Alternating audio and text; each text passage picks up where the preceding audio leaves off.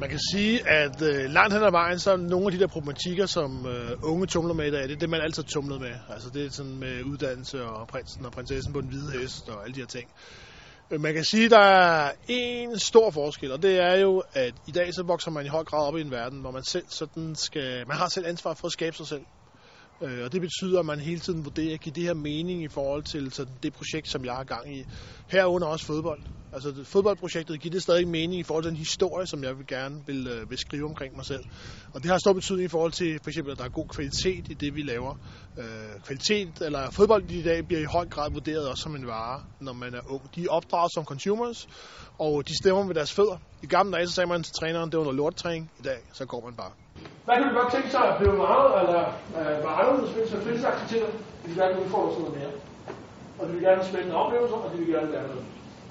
Når man går til noget, og man får tid til, eller tid på det, så vil man gerne blive bedre til. Og så er det faktisk meget interessant, og ikke, øh, jeg tror du sagde, at man gerne vil have meget an, at man gerne have ansvar. og det er der, hvor jeg måske er lidt uenig med dig.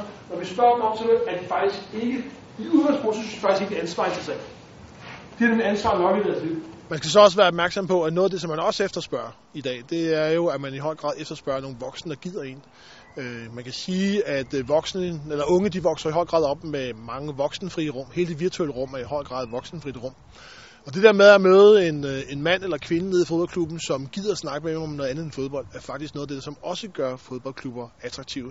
Når vi ser på, hvad der er vigtigt for til fastholdelse, så er det faktisk uh, trænere, der også kan tale om noget andet end bare kampen på lørdag.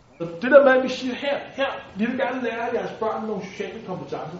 Øh, det er vigtigt, fordi Karoline Cecilie, at hun går til fodbold, fordi hun bliver dygtigere. Hun bliver dygtigere i skolen. Hvorfor bliver man dygtig i skolen? Jo, fordi der er en klar sammenhæng mellem øh, indlæringsevne og hvor meget man bevæger sig.